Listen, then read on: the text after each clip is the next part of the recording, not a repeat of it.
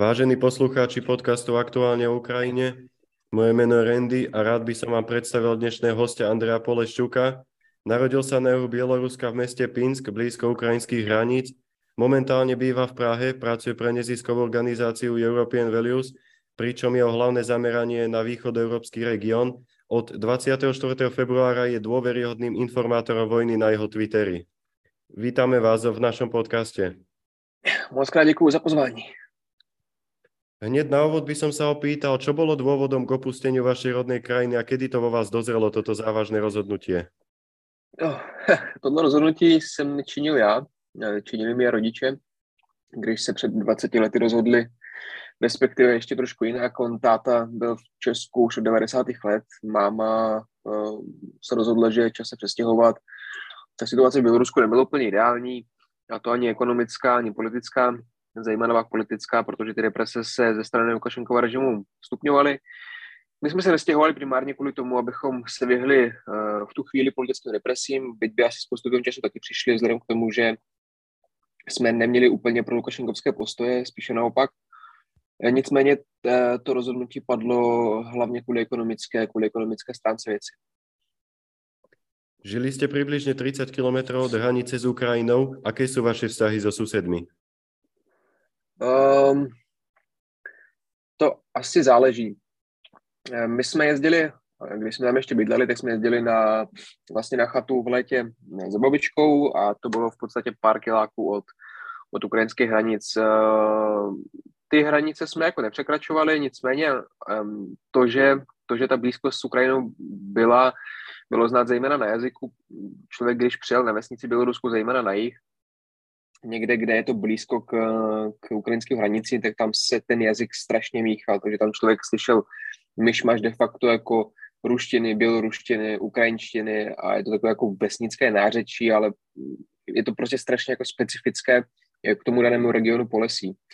Uh, osobně, osobně, pokud bych měl mluvit k mému vztahu e, s Ukrajinou, tak my jsme, respektive naše rodina, e, zřejmě z části, z části eh, má ukrajinské kořeny, protože moji prarodiče eh, měli s stranu ukrajinská příjmení, takže zřejmě, zřejmě tam nějaký, nějaký ukrajinský kořeny asi taky byly. Já jsem si to nějak jako blíž nezjišťoval, ale k, eh, osobně s Ukrajinou nebo k Ukrajincům mám velmi blízký vztah, hlavně proto, že mám zkrátka Bělorus, eh, ukrajinské přátelé. Invázia na Ukrajinu sa vás priamo dotýka. Vládny režim vašej rodnej krajiny je na strane Ruska. Práve z Bieloruska zautočili okupanti na Kijovu prvé dni. Ako ste to vnímali? Tak uh, bylo to těžké, pravdě.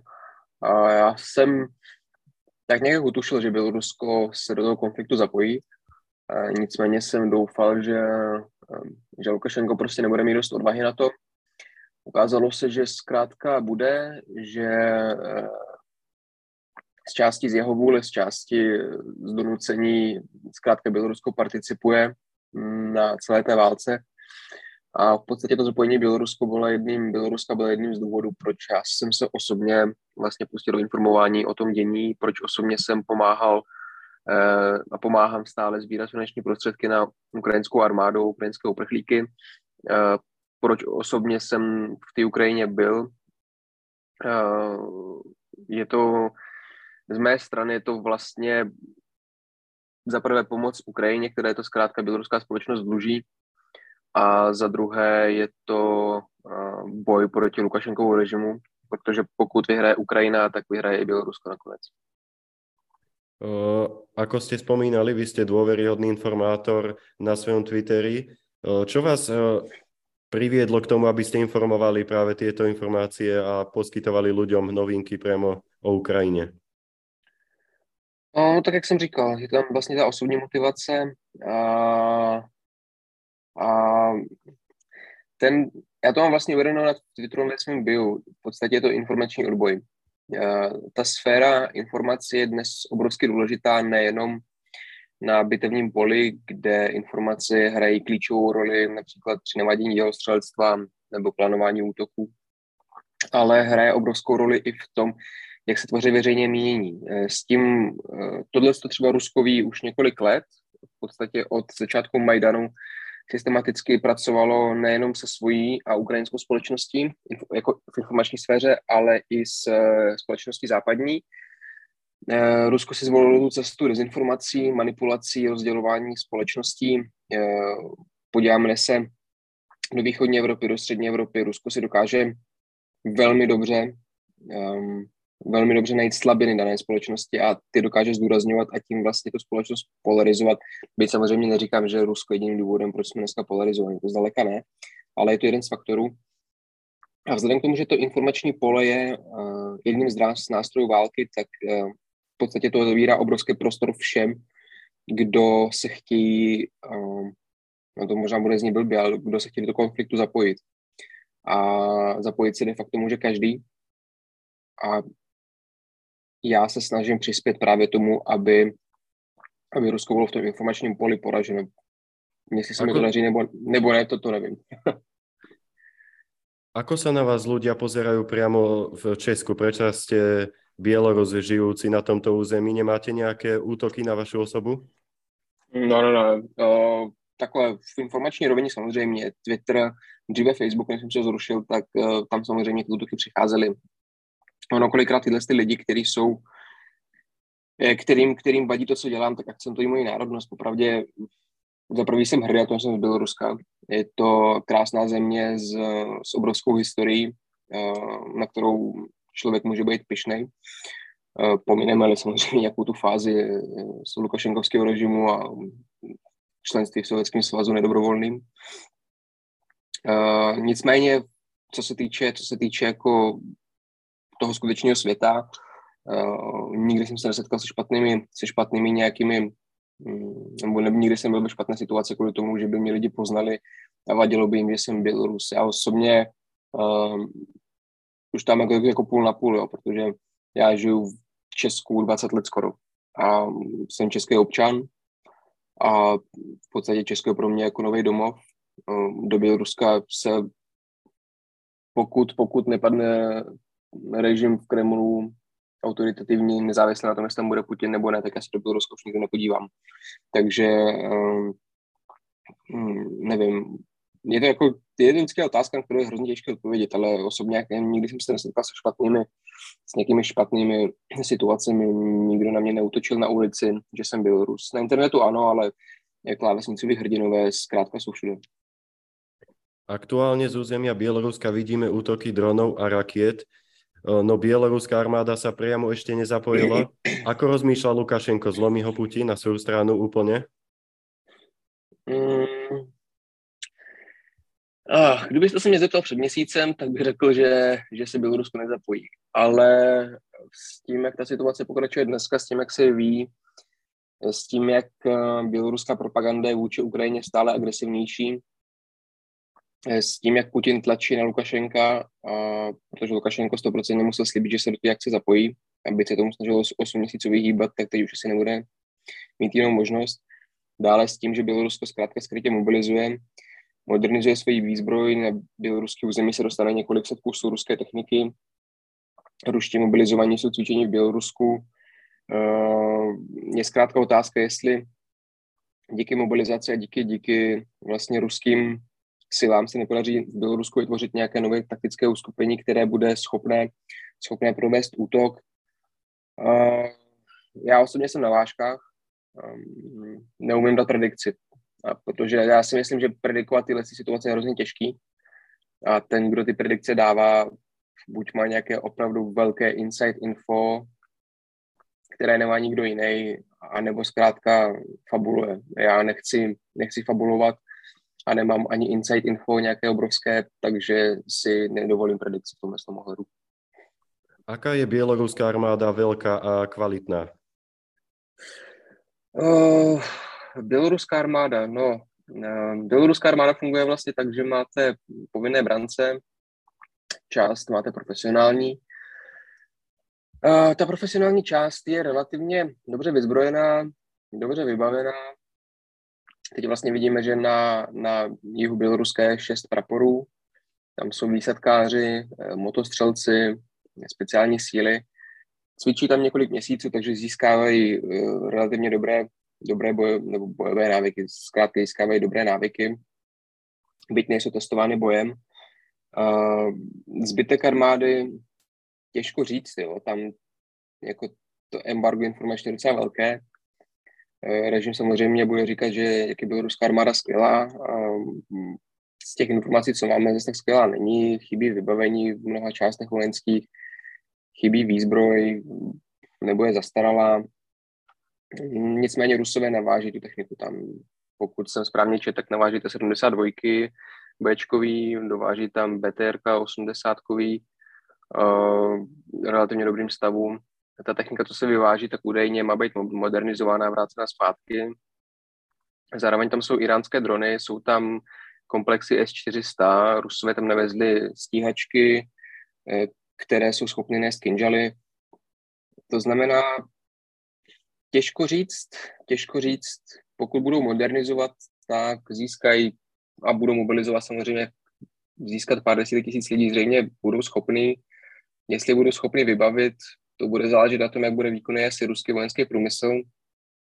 V tomhle tom ohledu asi výkonný bude, co se týče té staré sovětské techniky nebo výroby, výroby, výroby nové techniky podle sovětského modelu.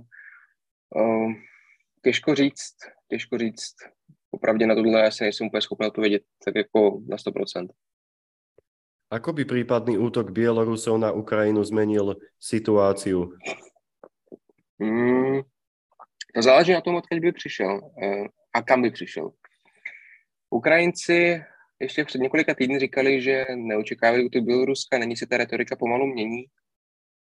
Uh, shodují se na tom spolu s dalšími experty, že, že útok nebude na Kyjev. Tam zkrátka nejsou síly ten Kyjev dobít uh, ani náhodou. Na druhé straně uh, se mluví o útoku na Lúck. Uh, Lúck je vlastně západoukrajinské město, které se nachází zhruba 150 km od běloruských hranic. Nevede tudy jednoduchá cesta, jsou tam mokřady, bažiny, um, cesty jsou 100% zaminované, Ukrajinci monitorují ten prostor, vědí, co se tam děje jak říkám, bude záležet na tom, kolik, kolik techniky a lidí dají dohromady, jak je vybaví, jak je vycvičej. Uh, to můžou zkusit, um, narazejí prostě na velký odpor. Ukrajinci mají dobré zbraně teďka, západní zbraně, motivovaný, motivovaný lidi. Byť samozřejmě na tom severu, pokud mám správné informace, je teďka teritoriální obrana, která bojové zkušenosti nemá, nicméně pro obránce je to vždycky trošku jednodušší, zvlášť když útočník musí procházet velmi těžkým terénem a zároveň také nemá bojové zkušenosti. Takže těžko říct, pokud přijde útok, tak uh, osobně bych si typnul Luck a dále Lvov. Jestli se to podaří Bělorusku prorazit, tím si fakt nejsem jistý a myslím si, že ne, že to budou obrovský jatka. Nicméně teď jako pouze spekulujeme. Uh, jak to bude doopravdy, to zjistíme. Jestli nějaký útok bude, tak, tak si myslím, že na Luck. Ak by sme sa teraz pozreli na režim vo vašej krajine, Lukašenko vládne od roku 1994 už takmer 30 rokov. Ako sa Bielorusko odvtedy zmenilo? Uh, to je strašně těžká otázka. Uh, změnilo. Bělorusko v podstatě od svého vzniku, samostatného vzniku, pomineme-li, pomineme vlastně existenci v rámci velkokněžství litevského, tak uh, bylo pod Ruskem. V podstatě Běloruská sovětská socialistická republika byla vlastně východ jako Běloruska byl pod Ruskem de facto, uh, část byla polská, pak se vlastně, pak se vlastně ty dvě části spojily, když se vlastně to Polsko posunulo 200 km na západ. Znovu Bělorusko bylo po sovětským svazem, pak byly tři roky nějaké také svobody, během které se bohužel nepodařilo udržet, udržet uh, demokracii. Um, a Bělorusko v podstatě od těch 90. byl sovětský skanzen, kterým zůstal dodnes. Uh, neexistuje volný trh, de facto uh, ekonomika stojí na velkých státních podnicích. Svoboda byla zlikvidována, svoboda slova, svoboda projevu, svoboda médií, nějaká pluralita názorů, byli zlikvidováni v 90. letech, na začátku milénia byli zlikvidováni opozičníci, přičemž byli zlikvidováni fyzicky. Uh, ta situace byla taková trošku nahoru dolů, občas se Lukašenko snažil provádět uh, reformy, aby uspokojil Západ a dostal nějaké půjčky. Uh, po volbách se to vždycky vracelo k tomu, že zkrátka tu opozici rozprašoval. Lidi, kteří byli proti němu, tak zavíral do vězení, který potom jako vždycky pustil po několika letech. Ta situace se zlomila v roce 2020, ehm, kdy Lukašenko se dostal pod plnou kontrolu Putina. A protože bez Putina by tu situaci zřejmě neustál. Ehm, ty lidi, kteří jsou pozavíraní teďka, jsou pozavíraní na obrovské množství let. Ehm, Tichanovský je zavřený na 17 let, Babarika na 12 let, Losik je zavřený, myslím, na 18 let a další a další opozičníci, to máme v Bělorusku přes tisíc politických vězňů, ty lidi se z vězení tak nedostanou. Teď bude amnestie, která se těch politických vězňů ale nedotkne. Za 30 let Bělorusko je pořád stejné a, a to stejné znamená jako ve špatném slova smyslu. Není to v dobrém slova smyslu a ta situace se zhoršuje s tím, jak Bělorusko přichází o další a další své suverenity. Ako ste spomínali rok 2020, vtedy sa vo voľbách postavila občianská aktivistka Cichanovská, jej manžel, ak sa nemýlim, je vo vezení, ako ste spomínali. Oficiálne získala vtedy len 10%, ale tie voľby boli podľa mnohých pozorovateľov sfalšované. Je to naozaj tak? Jak být nemohlo, já mám informace z několika volebních okrsků. Uh, je to teda samozřejmě v Minsku, jo, ale asi v Minsku je potřeba brát v potaz že tam žije 2 miliony lidí. Eh, z několika volebních okrsků mám informace a tam zkrátka Těchanovská vyhrávala v prvním kole. Jo. Eh, měla, měla hodně přes 50%. Možná někde na vesnicích to, ta situace nebyla tak jednoznačná, ale, ale zkrátka ta obrovská podpora a potom ty masové protesty, které byly v Bělorusku a vyhrály do ulic miliony lidí po celé zemi, zkrátka ukazují, že Lukašenko v té situaci nemohl vyhrát. Zkrátka nemohl. Ty volby jsou falšované od roku 99, pokud se nemýlím, nebo 2000 nějak, tak jsou falšovaný konstantně. Uh, sfalšovaný byly i referenda v roce 96, uh, 97. Tam v podstatě neexistuje nějaká svobodná volba už, už skoro 30 let. A tentokrát tomu nebylo jinak, akorát teď, teď to Lukašenko neodhadl. Myslel si, že ty volby proběhnou podobně, jako proběhly v roce 2015 um, nebo jako v roce 2010, kdy do ulic vyjde pár desítek tisíc lidí a tím se to vlastně celé uzavře, když ty lidi zmlátí na ulici. Teď ty lidi zmlátil na ulici a vyšlo jich mnohem víc. Ty protesty bohužel uh, neměly, neměly dostatek uh, agresivity. Porovnáme je například s tím, co se dělalo na Majdanu, tam vlastně, když Berkut zmlátil studenty, tak do ulic vyšli jejich rodiče. Když Berkut zmlátil jejich rodiče, tak do ulic vyšly miliony a ty miliony e, byly připraveny s tomu Berkutu postavit tváří tvář. Lidi byli ochotní vzít do rukou molotovy koktejly, vzít tyče, vzít štíty, nebo si štíty vyrobit, ten Berkut prostě vymlátit z těch ulic a stát se svými právy. V podstatě čtyři měsíce aktivního odporu bylo, bylo v Ukrajině, nebo tři měsíce. V Bělorusku nic takového nebylo, bohužel. Lidé vyšli do ulic a mysleli si, že proběhne nějaký samet. Jenže Lukašenko by ztratil všechno a neměl by cestu zpátky.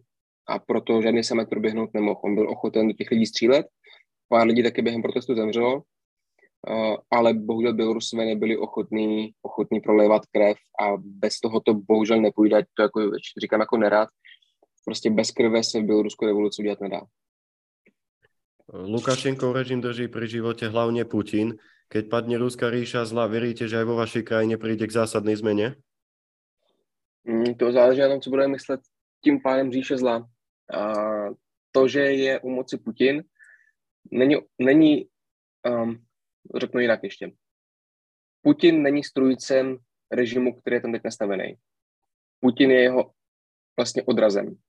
Putin je to, co reprezentuje ruskou společnost a Putin je to, co, to, co reprezentuje tamní elity. To, jestli tam bude Putin, nebo tam bude Patrušev, který, o kterým se mluví jako o nástupci Putina. Nic nezmění. V té, v té zemi vládnou silovici, v té zemi vládne FSB, GRU, silové struktury. Uh, pokud Putin odejde a bude nahrazen Medvěděvem, byť to je taková jako docela marginál dneska, nebo někým ze silových struktur, někým prostě z FSB nebo někým z GRU, to už, to už bude záviset na tom, jestli ta nebo ona frakce vyhraje. To nic nezmění na tom, že budou podporovat nadál Lukašenkův režim, protože pro, pro Rusko je Bělorusko strategicky důležité. Je to v podstatě jeho jediný jediný uh, spojenec. Uh, existuje dohoda o jednotném státu mezi Ruskem a Běloruskem. Pro Rusko je, pro Rusko je, je Bělorusko velmi důležité. Velmi. A bez něj si to úplně neumím představit a podle mě si to neumím představit ani, ani i ruské elity. Aby, aby Bělorusko bylo nezávislé na ruském vlivu, muselo by se Rusko nejspíš rozpadnout. A nebo by muselo být zmítáno v takových problémech, aby zkrátka nebylo Rusko nemělo, nemělo sílu ani čas, čemuž já osobně moc nevěřím, ale v tom jsem asi trošku skeptik a pokud byste se bavili s někým z běloruské opozice nebo s někým více optimistickým, třeba vám popsal jiný obrázek, já to bohužel vidím trošku pesimisticky. Vy máte aktuálne priateľov určite aj priamo v Bielorusku. Ako oni hodnotia tú aktuálnu situáciu, keď tam vidia ruské vojenské techniky a ruských vojakov? Mm, o tomhle nemůžu mluvit. uh, to jsou věci, které já zmiňovat nebudu, protože bezpečnost. Uh, ale samozřejmě jako můžu, můžu říct něco o, o, o náladách, které v Bělorusku jsou, ale co se týče mého okolí, tak o tom nechci mluvit, protože protože zkrátka není to bezpečné. Vy ste už na úvod eh, spomínali, že ak by padol Lukašenkov režim, tak by ste sa možno do Bieloruska vrátili. Bolo by to tak, alebo Praha je už vaším novým domovom? Oh. ne, ne, do Běloruska, do Běloruska se už žít nevrátím. Uh, samozřejmě jezdil bych na návštěvy, na dovolenou, podobně. Nicméně můj život je jako teď už pevně spjatý s Českou republikou, mám tady v podstatě zázemí, mám tady přátelé, moje nejbližší rodina je tady e, v Bělorusku. Bělorusko je moje vlast, moje domovina, mám tam širší rodinu, mám tam samozřejmě nějakou, nějakou emoční vazbu, nicméně e, nebylo by asi účelné, abych se vracel do Běloruska, asi by to nikomu neprospělo. Na záver by som sa opýtal, eh, či inšpiruje Bielorusov hrdinský boj Ukrajincov za slobodu. V jakém smyslu? ich statočnosť a odhodlanosť bojovať za svoj národ a budúcnosť svoje deti. Uh, tak v tomhle tom ohledu je potřeba asi rozdělit nějakou většinou běloruskou společnost, která je bohužel pasivní a potom se podívat na to, na ty lidi, kteří jsou aktivní. Aktivní jsou v podstatě tři, tři řekněme, části společnosti. Ta první je uh, běloruská opozice, která je v exilu. Ta je velmi aktivní. Uh, Světlana Tichanovská v podstatě obráží všechny možné uh, země evropská, neevropské, získává nebo snaží se hledat podporu pro to, aby byla uznána jako, jako legitimní a legální prezidentka Běloruska. Dále to jsou, dále to je vlastně jako, jako vnitřní odboj, který v Bělorusku existuje.